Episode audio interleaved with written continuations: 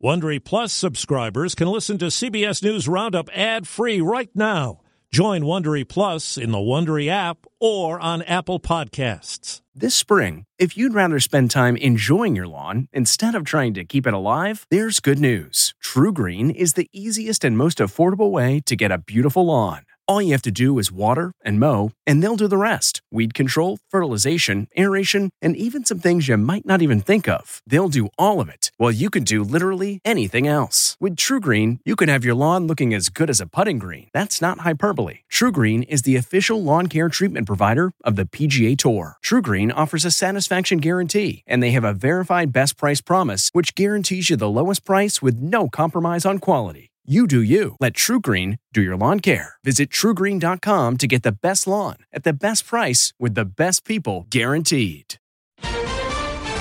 Vaccine mandates. The only way we can get back to a normal life. Fleeing the flames. The sheriff showed up and they were like, get out, get out now. New goals on the road ahead. The future of the auto industry is electric.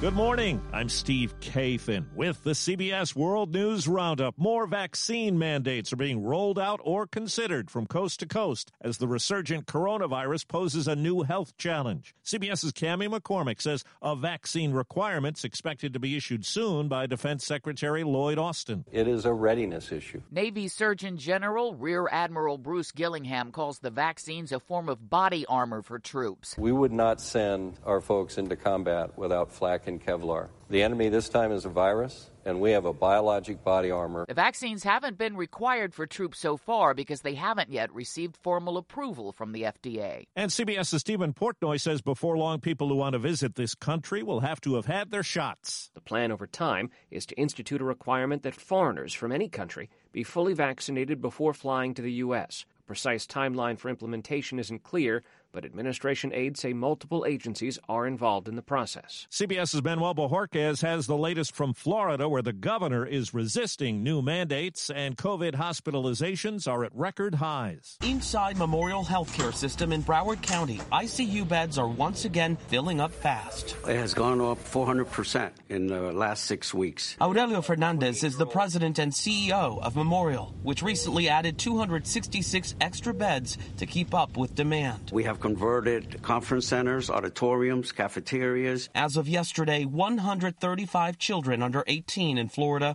are hospitalized with COVID, the highest it's ever been. But you aren't going to help, at least get out of the way. On Tuesday, President Biden called out hotspot governors, including Florida's Ron DeSantis, for failing to implement restrictions, including mask mandates in schools, something the governor has no intention of doing. The parents are going to be the ones in charge of that decision.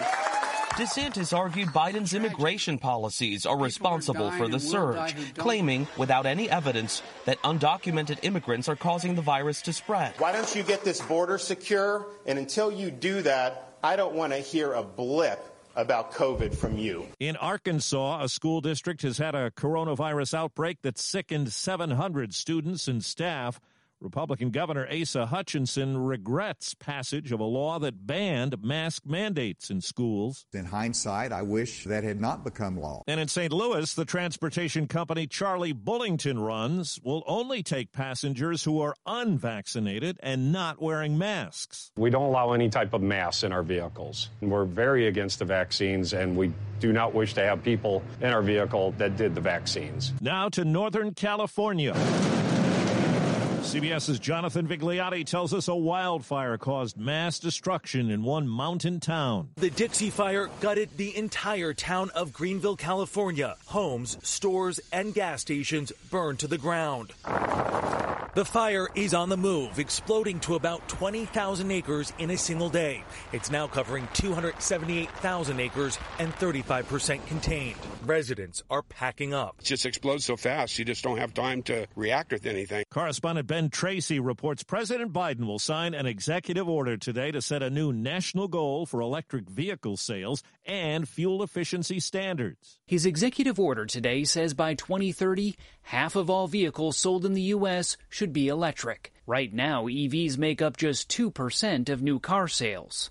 Today, EPA will unveil stricter new efficiency standards for cars and trucks. Now to Tokyo, CBS's Steve Futterman has the latest Olympic action. Here at the track stadium, U.S. shot putters took gold and silver. Gold for the second straight Olympics went to Ryan Crouser. His winning toss, the second longest in history, 76 feet, five and a half inches. Uh, to go through a global pandemic, I'm just so happy to be here uh, and have the opportunity to compete. On the track, though, for the American men, it continues to be frustration. The favorite in today's 110 meter hurdles, American Grant Holloway finished second, the same as American men in the 100 and 200 meters and the 400 meter hurdles. In soccer, the U.S. women win bronze, and in men's basketball, the Americans advance to this weekend's gold medal game. Steve Futterman, CBS News, at the Summer Olympics in Tokyo. The legal wheels are turning after the New York State report finding Governor Andrew Cuomo sexually harassed 11 women. He's denied it and says he won't resign. CBS's Nikki Batiste. Four district attorneys have launched criminal probes requesting documents from the Attorney General's investigation. The New York State Assembly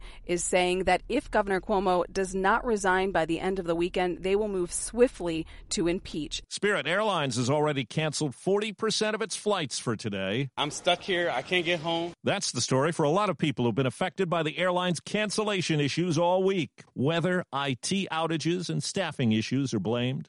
Ten people were killed when a van packed with 29 migrants crashed on a highway in South Texas. Sergeant Nathan Brandley with the State Department of Public Safety. They were traveling at a speed way too fast to try to maneuver that curve and went into the metal utility pole. The Mexican government is suing U.S. gun makers and distributors, alleging negligent and illegal commercial practices have resulted in gun trafficking to murderous drug cartels. Well, the State Department's investigating what happened to a $5,800 bottle of whiskey Japan gave to then Secretary of State Mike Pompeo in 2019. A gift worth that much has to be turned over to the government or paid for by the recipient. Pompeo's lawyer says the former diplomat has no recollection of the bottle. A lot of celebrities have filled in as the guest host on TV's Jeopardy. Welcome, everyone, to Jeopardy. Well, our champion. Mike Richards, the show's executive producer, has been among them. Variety reports Richards, who has hosted other game shows, is in negotiations to get the gig full time. The Rolling Stones are set to tour, but 80 year old drummer Charlie Watts says it looks like he's going to sit it out as he recovers from an unspecified medical procedure. Veteran drummer Steve Jordan will fill in. More signs of life on New York City's Great White Way. A lengthy standing ovation for the cast of Pass Over, which became the first Broadway play staged since March of 2020. Ain't gonna need no swim trunks. Ain't gonna need no boats. Just walk on through. It's about two black men afraid they could be killed by a police officer. Audience members had to wear face masks and show proof of vaccination to get in, but there was no social distancing. And after the play was over, hundreds of people gathered for a joyous block party in front of the theater. Deborah Rodriguez, CBS News. The New York Times reports on the death of the commander of the U.S. Marine Company that raised the flag over the Japanese island of Iwo Jima during World War II, the image captured in an iconic photo. Dave Severance was 102 years old.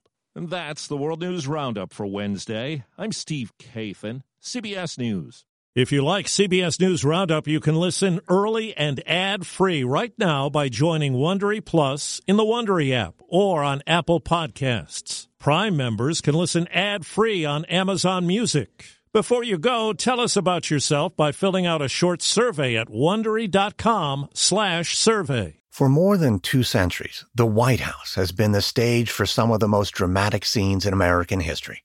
Inspired by the hit podcast American History Tellers, Wondery and William Morrow present the new book, The Hidden History of the White House. Each chapter will bring you inside the fierce power struggles, the world altering decisions, and shocking scandals that have shaped our nation. You'll be there when the very foundations of the White House are laid in 1792, and you'll watch as the British burn it down in 1814. Then you'll hear the intimate conversations between FDR and Winston Churchill as they make plans to defeat Nazi forces in 1941 and you'll be in the Situation Room when President Barack Obama approves the raid to bring down the most infamous terrorist in American history.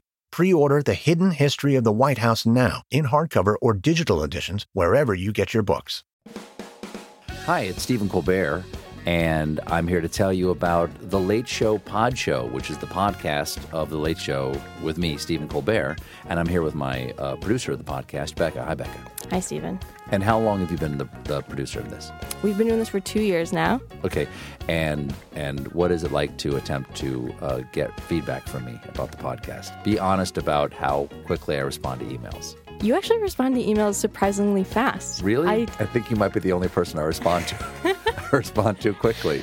Oh well, that's good. Yeah. I expected I expected you to lay into me. well, this was over the strike period. Oh, I had time. Yeah. See that that does that doesn't count.